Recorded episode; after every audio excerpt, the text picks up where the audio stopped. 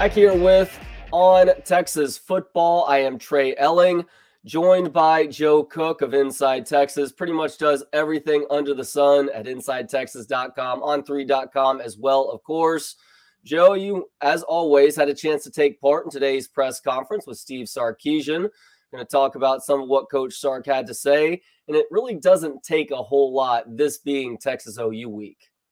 No, not at all. And let me just say, it's it's good to be talking to you on Mondays again. We went, went a little brief interruption where it seemed like uh, before then we basically chatted every Monday for five years in a row. So glad we're doing that again. But yeah, you, you said it right. Like this, this there's so much excitement because of this week. Not just because Texas is coming in with a win and also has a lot to play for under for for Steve Sarkisian for Big 12 play but of course, yeah, it's a Red River shootout. And, uh, you know, I think you ask anybody over at Inside Texas, basically anybody who covers uh, the Texas Longhorns, and I bet this holds true for the Oklahoma Sooners as well.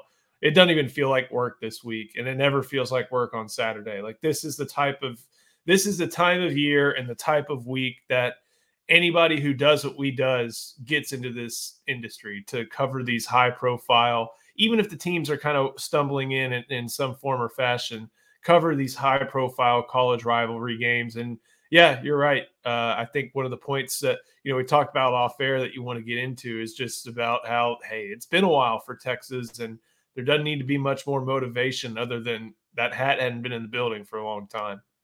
Yeah, it's interesting. It's not often that this game happens with neither team ranked, but that is the case right now.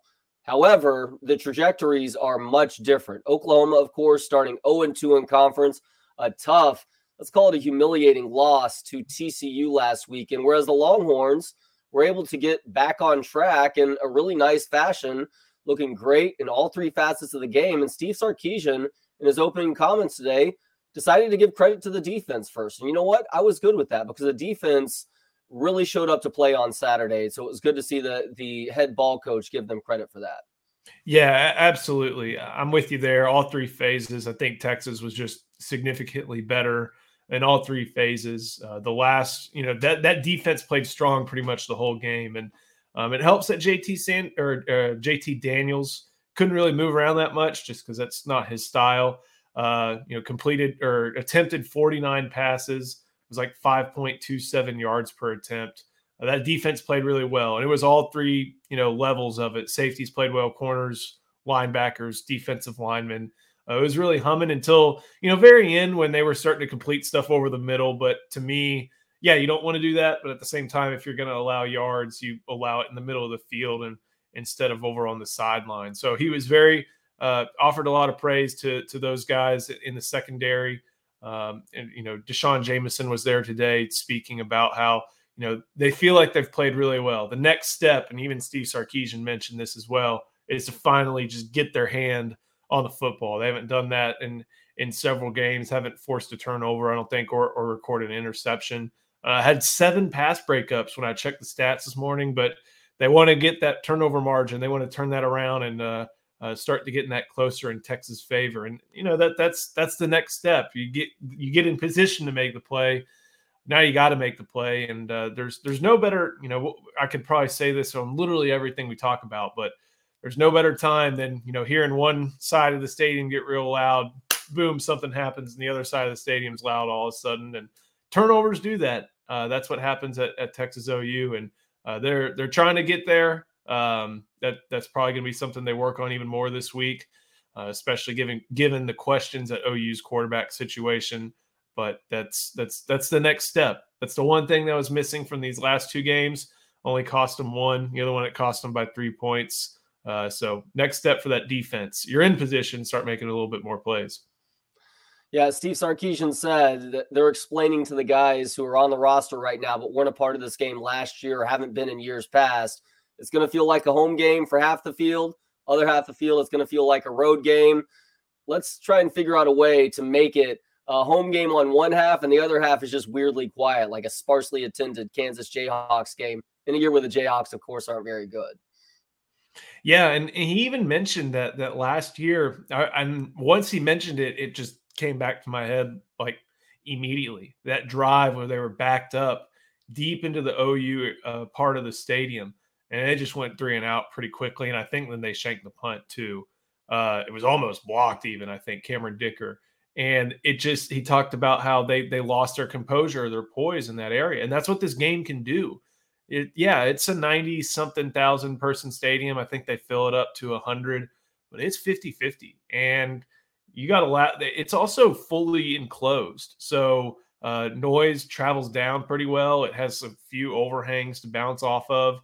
And of course, if you're at that game, you're not there to, you know, sit sit back and and just relax. You're you're there because you're into it and you want to to make your your voice heard. So you know, a, a side of fifty thousand has as much engagement as a side of you know maybe even more, um, especially in that heated environment.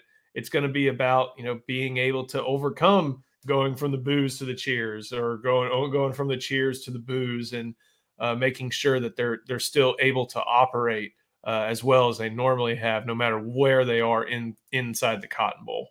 Yeah, it's so important to stay focused on that goal. And this goes beyond this game. But Steve Sarkisian's teams over the last couple of years now have had a hard time of keeping the foot on the gas. They have, I won't, I won't say get too passive at times. Maybe it's being a little bit too aggressive at times, throwing the ball down the field when you just need to figure out a way to chew clock and move the chains.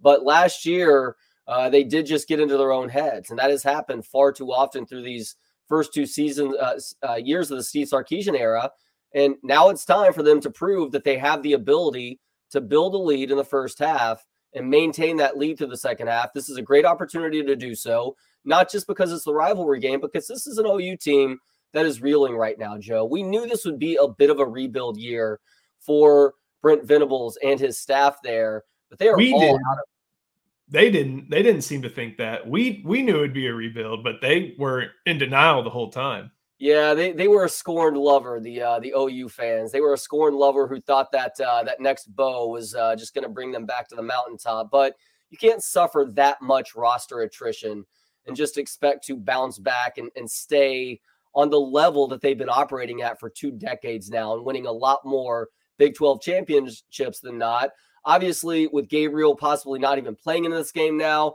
that turns it into a much bigger question mark. The guy that they have, uh, the guy that they had in the game at first last Saturday, he has no business being a Division One quarterback, much less on the Oklahoma Sooners roster. I just hope, for the sake of the name, that General Booty gets some playing time on Saturday. But this is an Oklahoma team that is struggling on offense, and they're really struggling on defense, which is something that Sooners fans should be very concerned about because that is Brent Venables' bread and butter. The front six was okay on Saturday. That secondary was Swiss cheese, maybe as bad as we've seen in the last five years. And we've seen some bad Sooners secondaries over the last half decade or so. Yeah. And it was just guys out of position um, and guys in position just not really making much of a difference. Seeking the truth never gets old. Introducing June's Journey, the free to play mobile game that will immerse you in a thrilling murder mystery. Join June Parker as she uncovers hidden objects and clues to solve her sister's death in a beautifully illustrated world set in the roaring 20s. With new chapters added every week, the excitement never ends. Download June's Journey now on your Android or iOS device or play on PC through Facebook Games you know, I, I watched some highlights. You know, those, it's that Mr. Go Fast or, or, Coach 30, the guy who basically berates all the different players on Twitter. Um, it's always pretty good, but uh, you know, you, you kind of take a second to see what's going on, and it's you know, you see all the problems. You see guys making wrong decisions, boom, touchdown over the top. You see guys kind of in the right area, at least in the secondary, and then they're just not making those plays. Uh, and it's just surprising, you know, with someone like Venables uh, to not granted I've I've told you this hundreds of times. Um, I've probably said it 10 times today even. First years are never easy. You know, look at the first years uh, Texas has had in this past decade. Strong was 6 and 6, Herman was 6 and 6, Sarkisian was 5 and 7, pre bowl game of course. They're not easy because you're getting rid of guys and you're bringing in new systems, which holds true for Oklahoma bringing in mostly new coaches, bringing in a lot of new players, losing players. And there was just this estimation that by Oklahoma fans that, oh, all this program does is just hand the keys over. And that's that's true. all this program does is hand the keys over, and this is Bob's guy, and it's all going to work the same. No, this looks like a transition like the three Texas made this past decade, um, and it's kind of starting to hit home now. Then you couple in the fact that uh, you know we can kind of get into quarterback now for both teams. Texas, you know that that reported window of you know four to six weeks for for Quinn Ewers coming back. It it opens this week. Here here's week four. Uh, so that could be a, a possibility. Hudson Card still playing good football, played a great game. His best game, obviously, as a Longhorn against West Virginia.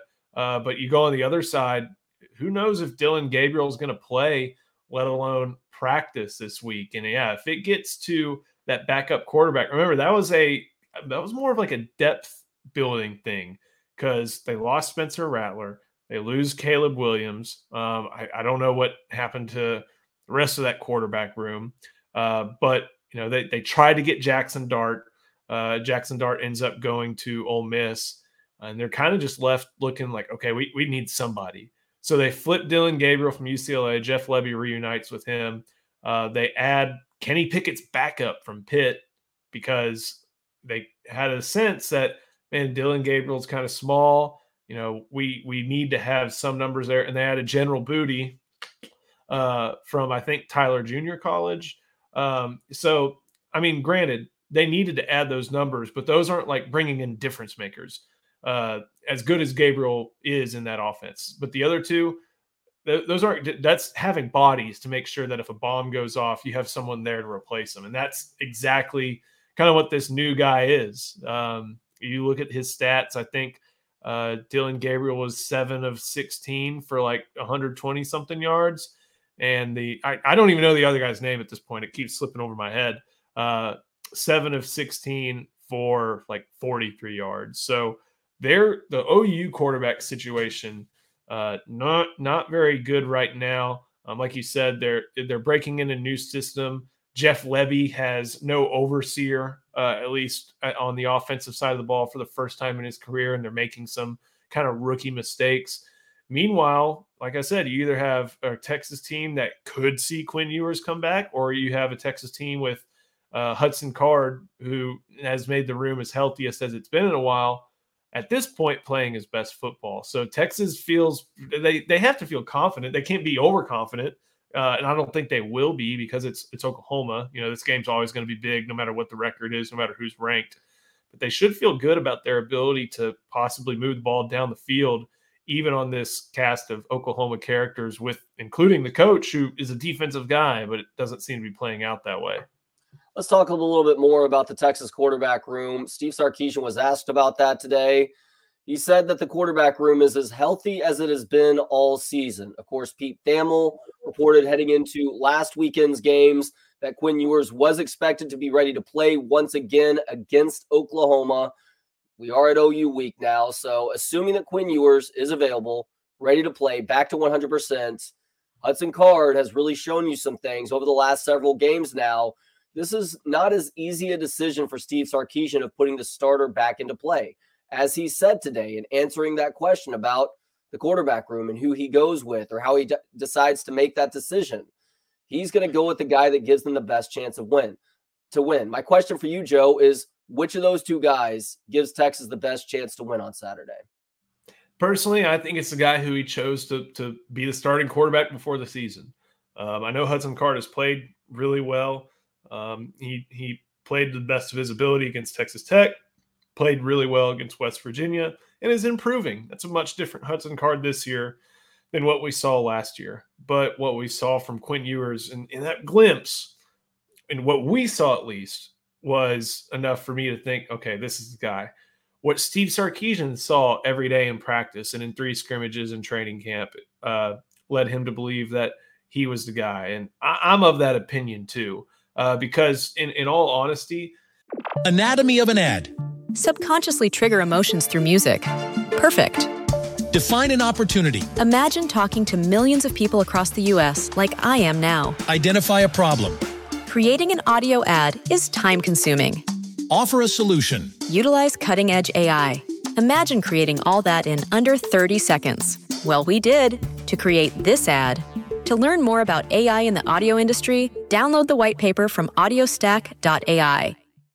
The the Texas interior offensive line has, has not done great running the ball. They, they've I think the whole line, and a little bit surprisingly, has pass protected really well, and that includes having two true freshmen on the line of scrimmage. But for some one reason or another, the interior run game has been a struggle. Um, and that's uh, there are a wide variety of reasons and, and, details that go into that. One of the easiest ways to alleviate pressure from them is have a guy that you feel really confident in his deep passing ability. Now Hudson Card's gotten a lot better, but if you look at some of the plays, you know the few plays Hudson didn't make are those intermediate to deep throws. Uh, that may be searching for for nits to pick, uh, but with the type of game he had, that's kind of all you can do. Quinn Ewers was hitting those deep throws against Alabama. Uh, eventually, did after that one pick against ULM. Uh, um, and I think if you're able to do that, it, it opens up everything. Steve Sarkisian said he can make all the throws. And again, it's not, you know, with, with Quinn, remember it's his left side. So I'd have to think that at this point, it's about a, of course, minimizing re-injury risk. It's going to be tender all year. You know, that's just how how injury works. Eh, oh, and yeah, how injuries work.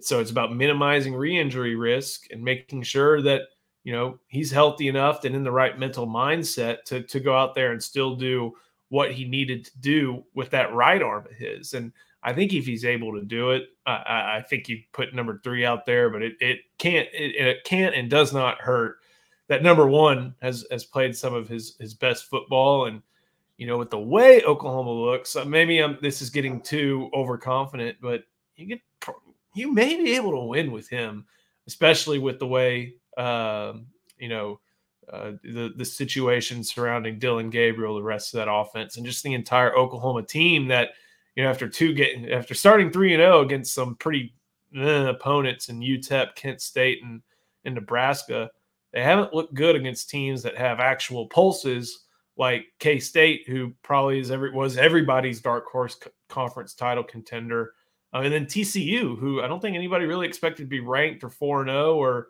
this strong at this early point in uh, Sonny Dykes' tenure, especially with Max Duggan playing quarterback too. Yeah, poor man Sam Ehlinger up in Fort Worth, and boy, Adrian Martinez returning to that freshman form. It's looking more and more like Scott Frost has that quarterback screamer quality about him where he takes guys who are decently talented and somehow figures out a way to make them worse. They are a force to be reckoned with up in Manhattan. And I got to say, ultimately, I trust whatever decision Steve Sarkisian makes. If I were him, though, and this may not be a popular opinion amongst Longhorn fans right now, I'm probably going with Hudson Card this week.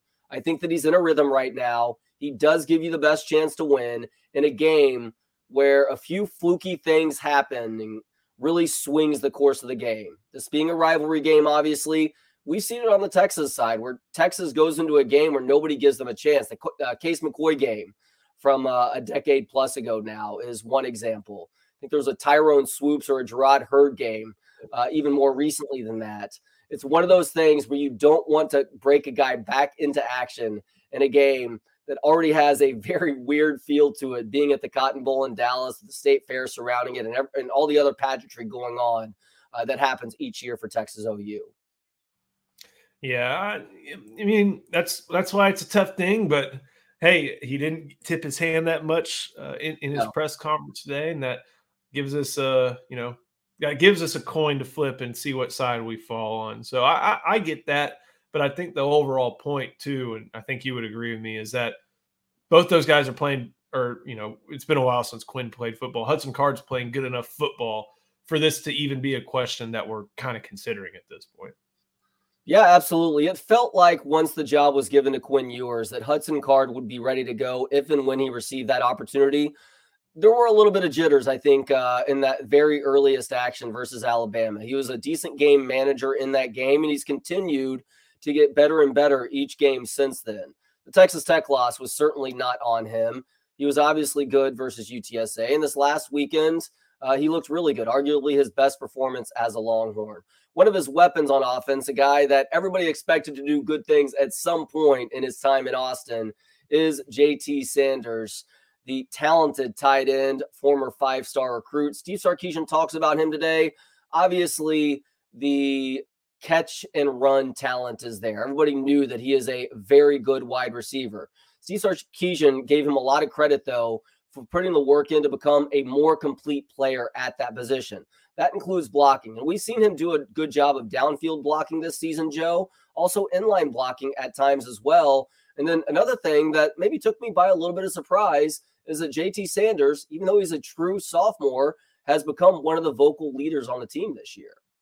Yeah, we, we've in, in recent discussions about JT Sanders, the the story goes like this. You know, plays wide receiver in his senior year at Denton Ryan. I, I think a lot of people wanted him to be an edge rusher, but that was what he did mostly his sophomore year. Then his junior year, he gets more and more offensive snaps. Then his senior year, he probably gets to about 80 20 receiver versus defensive guy. So he's a guy who wants to play offense. Then you go to Steve Sarkisian, an offensive head coach. He's like, Yeah, I want that guy. Uh, plays a lot of receiver, no tight end at, at Denton Ryan. Uh, so he shows up, but you know he's a 220 pound guy who's got the frame to be 250, even more than that maybe. Uh, but he had never blocked. He never put his finger in the ground and and, and blocked a defensive end. Um, so for all that receiver ability that he had, he had to learn the ins and outs of the position. I remember very clearly that first day of fall practice last year. Know, I'm going and watching the tight ends, and you see Cade Brewer, and you you see Jared Wiley, you see Juan Davis but the five star is, is last in line. And he's over by, and then after that, he's not doing team drills. He's over by on the side with Jeff Banks, figuring out like, you know, some basic blocking fundamentals because, you know, he didn't enroll early and didn't have the time to go through anything with pads in the team.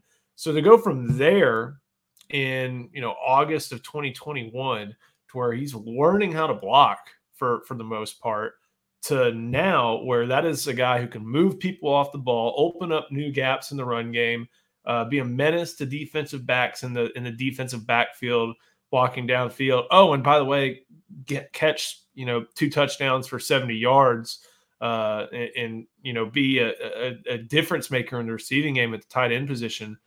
It a well the five star status was right, but b it shows all the hard work that he has put in. Um, and I think you know team members of the team respect that. They see someone who went from not playing at all except on special teams to, you know, being the the frontline guy. And they respect that. And you know, he did that. He did similar leadership stuff at Denton Ryan. Um, and I think he's he's stepping into that role now. And you know, when you're a starter and making moving those guys off the ball, it, it, it shows. And uh, he's been one of the best stories of the year so far for for the Longhorns on offense. And an- again, another sign of development from a program that, you know, even though that guy's a five star, has failed to develop a lot of those high end talents in recent years. And boom, right there in year one, uh, not more than, you know, being 15 months or so in Austin, they have a great example right there in Ja'Tavion Sanders. I think there are a lot of reasons for optimism with the direction that Steve Sarkisian has this program going in. One of those reasons for optimism, though, is the number of five star guys who seem to be putting the work in as much as anybody else. JT Sanders, one example. Bijan Robinson, obviously the best example right now. Kelvin Banks has been receiving glowing reviews going back to when he first got on campus uh, prior to fall practice.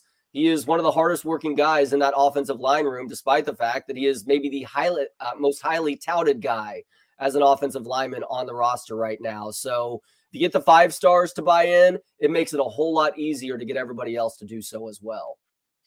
Yeah, absolutely. Giving them playing time helps too. It's, it, it, but Kelvin Banks earned that from uh, not only his own ability but also need. But he's he's been great. You know, I, I he, he's probably putting together uh, a, a first team all conference caliber season. Whether he'll get that, I haven't seen how line play has gone too much in other areas of the league, but I mean it, it looks good from from what I'm watching when I'm watching him play. Yeah, most definitely. He had a couple of mistakes early on uh, in the game on Saturday, but he leveled out, and I think he played a great rest of the game when it was all said and done. Uh, I wanted to ask you a question specific to your Texas OU experience, Joe. But first, though, is there anything else that we haven't covered with today's presser that you wanted to make sure to talk about? Um, I, I think we we already discussed Dillon Gabriel a little bit. Uh, I think it's worth mentioning. Uh, you know that a C.J. Donaldson flew back, uh, the the running back for West Virginia that uh, was injured, um, knocked out, I believe. I think he took a knee to the side of the helmet. I didn't really watch for many replays, but I didn't see anything neck related. It just looked like knee to the, the side of the helmet. And uh, knees are, you know, they're pretty tough bones. That's why in MMA, those are pretty much knockout blows pretty quick, even with a helmet. Um, and I think the scary part of that was how long he was down on the field. I think part of the reason why they did that, I don't know if the cameras caught this, they took his whole pads and helmet off. Um, and I guess when you're, you know, on the on the turf and you know they're trying to keep you immobilized, that's a tough process. That's why they kept him on the turf that long. I feel like, but got a good uh, report from Steve Sarkisian said it was a severe concussion. Um, but boom, that happened in front of Steve Sarkisian. Then one of Steve Sarkisian's former, you know, one of the best players who he ever coached, Tua Tagovailoa, has has his thing again. Um, so in light of that, Steve Sarkisian said that, hey, it, and of course he even mentioned the Dillon Gabriel aspect. He, you know, got targeted and had his uh, head hit the turf really hard and knocked him out of that game. Uh, so it was, it was, I think, a good thing that Steve Sarkisian uh, obviously was asked that. I forgot who specifically did, uh, but but took the time to you know mention, hey, our, our sport is beautiful, but our sport is violent. Um, he also said that you know, as a coach and as competitors, I want my kid out there playing because I'd, I'd like to win. My, the, the kid wants out there. He wants to play because he wants to play. But Steve Sarkisian was very sure to mention that, like, I, if, if the medical staff supersedes me, if they say he can't go, I listen to that. I move on to the next thing. And uh, with Tua, with Donaldson, with with um, uh, Dillon Gabriel, I thought it was uh, you know, a good time to say what he what he should have said, and I think what he put very very elegantly and was accurate with it too. Yeah, we've seen uh, the egregious example over the last week and a half now of how not to handle head injuries, where the Dolphins were pretty much lying to our faces about what happened to Tua that first time around, even though everybody could see. Just use your eyeballs to see if a guy had suffered a head injury. Clearly, he had. He was able to come back in that game, and they were able to win that game. So I guess no harm, no foul there in that moment. But unfortunately, four days later, it turned catastrophic. And hopefully, the Dol- Dolphins will fi- figure out how to handle that correctly going forward. And you're very glad to see things being handled correctly at the college level, at least with those two instances that you cited there. All right, before we get to this last question, I did want to remind people who are watching right now you're watching the On Texas Football channel on YouTube. Perhaps you haven't subscribed just yet. Well, now's the time to do so go to that subscribe button. It's there on the side there. Yeah, just go ahead and click that right there, right now. It's that simple. Doesn't mean you have to watch every video necessarily, but you have the option and it makes it easier for you to do so as well. Click that subscribe button. As I asked Joe, Joe Cook, this is not your first rodeo in terms of covering Texas OU. You've covered a number of these now. I've attended this game a lot in my life as well. I'm actually taking my eight and six year old there for the first time it's a weird year to take them there because I don't think it's going to have near the hostility that it normally does. Maybe that's for the best when you're talking about young kids. I know what we'll be doing on Saturday. What does your pre Texas OU routine look like as somebody who needs to be in the press box in a timely manner to be ready to cover the game itself? I'm I'm up at like six thirty, um, and I'm trying to get into the fair part before eight. And even then, you know, if you go down uh, Has- Haskell Avenue, okay, I don't know how to get very many places in Dallas but I know how to get to my friend's place um, who lives near Haskell Avenue. So let's see, take 35, you go through downtown, uh, that little place where every single freeway is one, then splits off and becomes 75. Yep. You take Haskell, and then you just take Haskell to Fair Park. That's what I normally do. You run into traffic there. Um, I try to uh, basically get there before everybody else is there. Uh, I don't want to miss a thing. I don't want to be late for anything. Um, and so I'm there by eight. And and you know I've been going to this I think as a uh, professional since since 2016. Okay. Um, and honestly, one of my favorite parts of this is the the pregame show for both bands. Um, it's unique. They they don't do that performance uh, except for the Oklahoma game, or or if you're Oklahoma for the Texas game. Uh, you know, they that gets you know there are moments when one side cheers and one side boos. Uh, it, it's they do the the wall to wall. They they stop. They yell beat the hell out of OU. It, that, that's that's that the the they get into you know shotgun Texas. The flag is there. I, I that that's the part that gives me just chills thinking about it. And then you get the football game you've been looking for right after. So I'm excited about that. The uh, the I don't know if you've been to the Cotton Bowl press box, but um, it's it's Spartan, uh, but the whole place is Spartan, and no one cares. Like everybody's just so happy to to be there and to watch it. And the one thing that always uh, strikes me is I remember that you know Bo Schembechler uh, when, once he retired from Michigan, and I think he started working for ABC Sports they asked him, you know, what, why are you doing this? He's like, well, I, or what game do you want to go to? He's like, I want to go to that one. You know, I'm, I'm usually working then. And this is someone who coached Michigan, Ohio State, which is, you know, it's one, two, uh, in my opinion, you know, that, uh, Texas, it goes Texas OU, Michigan, Ohio State, and then probably Army Navy as, as my, you know, top three, uh, rivalry games. And he goes and says, there's, there's nothing like this. It, it is, it is different. The 50, 50 split, uh, where it's at, the two teams. You know, the cocktail party tries to do that, but that's in an NFL stadium now, and they don't do it 50 50. They do it long ways, and um, it's just it's just not the exact same. So there, there's nothing like it, and uh, can't wait to go there. And then once my day is done, there's a one beer stand right outside uh, the the media exit, and I I make a beeline uh, for for that beer. And sometimes it's in a, it's a melancholy one and sometimes it's a pretty pretty happy one that gets a gets my night going uh, once i'm uh, ready to go see some some friends and, and relive the day. Are you grabbing a corn dog for breakfast on the way into the press box at least you know i haven't in a few years but okay. i may change that this year because there won't be as big a line this year i mean if i get there at set i think what it opens at six but if i get there at like seven and I, will I'll eat a corn dog for breakfast. They do normally feed us Rudy's upstairs, but I, I can uh, I can take some. I can get a corny dog and uh, you know try try to mix it up a little bit. By the way, I have been into that press box and I was not credentialed. It was one time. I forget what year it was. It was five or six years ago. And I really had to go to the bathroom. The line to the bathroom was awful. The bathrooms there are another just terrible situation altogether and I found a stairwell and I went up the stairwell and at the top of the stairwell was an entrance into the press box which actually has a decent bathroom inside of it. Well, the person who was supposed to be standing watch at this doorway in the stairwell to the press box was not there because it was halftime. Walked right into the stairwell, uh, walked right into the press box, saw Keith Moreland down the way, gave him a wave. I think he may have given like Chip Brown or somebody else a wave as well. Went into the bathroom, did my business, went down to my seats, and uh, rooted Texas on a victory later on. So, but to your point, though, it is uh, it's not the best press box necessarily, but it does get the job done. Can't complain, and uh, you know, I'll I'll go there. I don't know if I'd go there every game, but uh, I, I, the one a year is worth it. Exactly. He is Joe Cook. Check him out at InsideTexas.com. Also, check him out with me now, starting uh, as of this Monday, every week, breaking down the Steve Sarkisian press conference. Of course, he's on the On Texas Football channel all week long, sharing his opinions on things. That includes uh, at least a couple of live chats as well. Joe, thank you as always. I know you said this at the very beginning, but it is a pleasure to get to speak with you once again on Mondays. Glad we got it back. Thanks, Trey. Much appreciated.